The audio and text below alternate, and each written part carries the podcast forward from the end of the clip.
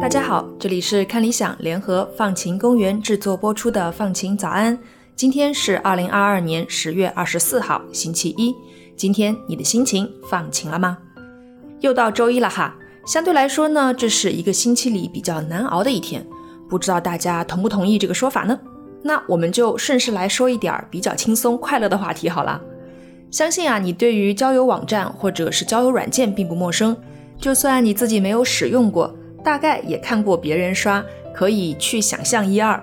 一般来说呢，设置一些关于自己的信息，再设置一些自己喜欢的对象的特征，你就可以开始探索各种关系的可能性了。在这个过程里，你可以认识不同的人，甚至还可以挖掘到不同的自己。不过啊，我们今天的节目呢，并不是要来介绍交友网站的，而是要分享另一个网站。它可以帮助你啊速配到最适合你养的植物，怎么样？有没有准备好来一次和植物的速配约会了呢？在英国有一个叫 The Joy of Plants 的公司，中文直译呢就是植物的快乐。他们通过各种各样的形式去帮助人们和植物更好的相遇和相处。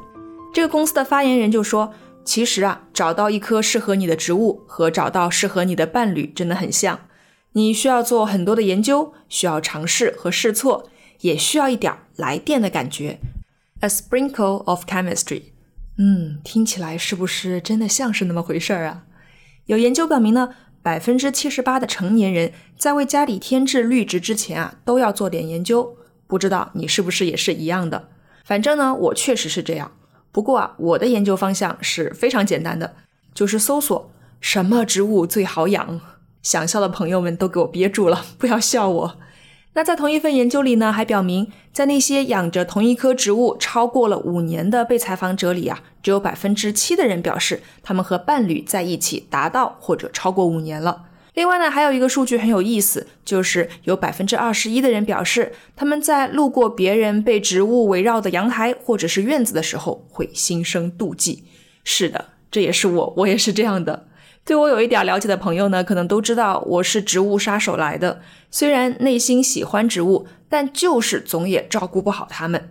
那些在店里看起来非常茂盛的植物，只要让我一接手啊，命运就比较多舛了。在 The Joy of Plants 的公司的网站上呢，你可以找到各种各样关于种植绿植的建议，无论是室内还是室外，无论你家庭的装修风格和色调是什么样子的，都可以找到适合你的植物。另外呢，它还提供了一个快速的测试，用来帮助你找到最适合你的植物。如果你感兴趣，可以通过文稿区的链接来试一试。我呢就率先来体验一下这个测试，一共只有五个问题，我们来看一看哈。第一个问题，在亲密关系里，你一般喜欢哪一种类型的人？哇哦，开场就这么单刀直入的吗？好，在这里我不公布我的答案哈，我先把它选上。第二个问题，在你找人生伴侣的时候。下面哪一个选项最接近你的需求？OK，第三个问题，你希望花多少时间和精力用于亲密关系？第四个问题，当你找寻伴侣的时候，他最重要的特质是什么？第五个问题，你最喜欢的约会场景是什么样子的？确实哈，这整个测试都好像是在看我会被什么样的人吸引，在帮助我选择适合我的植物。好，那我们看一下我得到的这个答案。他说呢，我会被那些充满智慧的人吸引，而非常有智慧的、适合我去尝试的植物呢，有芦荟、白鹤羽，也叫白掌、巴西铁树和非洲菊。嗯，我都没有种过。不过呢，一般做这种网上的测试，我总是觉得他们其实是用了一些非常宽泛的答案，让所有的人呢都可以得到差不多类似的结果。所以我做了很可能啊，很多人在这个情况之下都会做的事情，那就是再找一个测试做一做。于是呢，我就找到了另外一份测试，它呢是一家英国的园艺公司和英国的园艺大师 Kate Turner 一起设计出来的。这份测试里呢，考虑到了每个人不同的性格和生活习惯，它有简短的六个问题。第一个问题是啊。一个月里面有几个晚上会和朋友们出去狂欢，包括吃饭呐、喝酒啊、蹦迪啊都可以。好，第二个问题呢，就是过去一年里啊，你残害了多少棵植物？嗯，我不太确定，反正肯定有，但我是不记得具体的数字了。第三，你最喜欢什么样的植物？哇，这一题可太难选了。答案里面有，比如说任何开花的、明亮的，也可以选容易打理的，太矛盾了。我就不能够选又茂盛、又开花、又不需要打理的植物吗？好，第四个问题了哈，你一般在什么时间睡觉？好，这个问题也有关系吗？第五，你有宠物吗？哦。这个问题就非常细心了。我在考虑养植物的时候，居然一时间啊都没有想过我们家的猫。我不是一个合格的铲屎官。第六，你最喜欢什么样的电视节目？好了，我已经提交了我的答案了，好激动啊！不知道在第二份测试里，我到底适合种植什么样的植物呢？好，它的测试结果说啊，嗯，我是一个很健忘的人，我的植物需要自己照顾自己，或者我需要一个私人助理帮我打点我的生活。怎么办？我觉得这个测试好像是在讽刺我。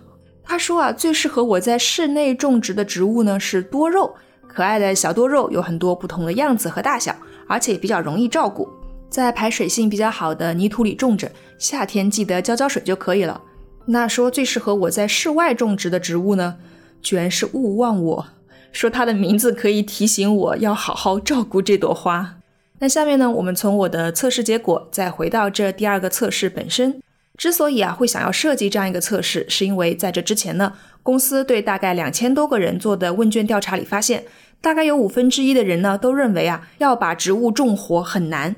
看看我们的要求多么低啊！我们都不是要求要把植物种好，我们只是想要把植物种活。不过呢，有超过百分之六十的人都认为，当他们在被绿植环绕的地方生活或者工作的时候，他们会更加的放松。既然是这样，有这样的测试帮助我们更快速配植物，找到适合我们不同人的绿植，大概啊也可以帮助我们少走弯路，少残害植物吧，是功德无量的一件好事。那家庭绿植除了帮助我们每一个人感到放松之外，它还可以给环境保护做出一点自己的贡献。根据伯明翰大学和英国皇家园艺学会的研究，很多普通的家庭植物可以有效减少空气里的二氧化碳含量。他们找到了三种很容易照顾而且不怎么贵的植物，分别是白鹤羽、巴西铁树和金钱树。你们看看，这里有两种植物都是在第一个测试里面说适合我种植的，我可能就适合这种好种不贵的植物吧。那研究人员呢，会把这些植物放到研究容器里。研究容器里的二氧化碳浓度呢，相当于一个临着繁忙街道的办公室里的二氧化碳浓度。在一个小时里啊，他们竟然可以减少容器里一半的二氧化碳含量。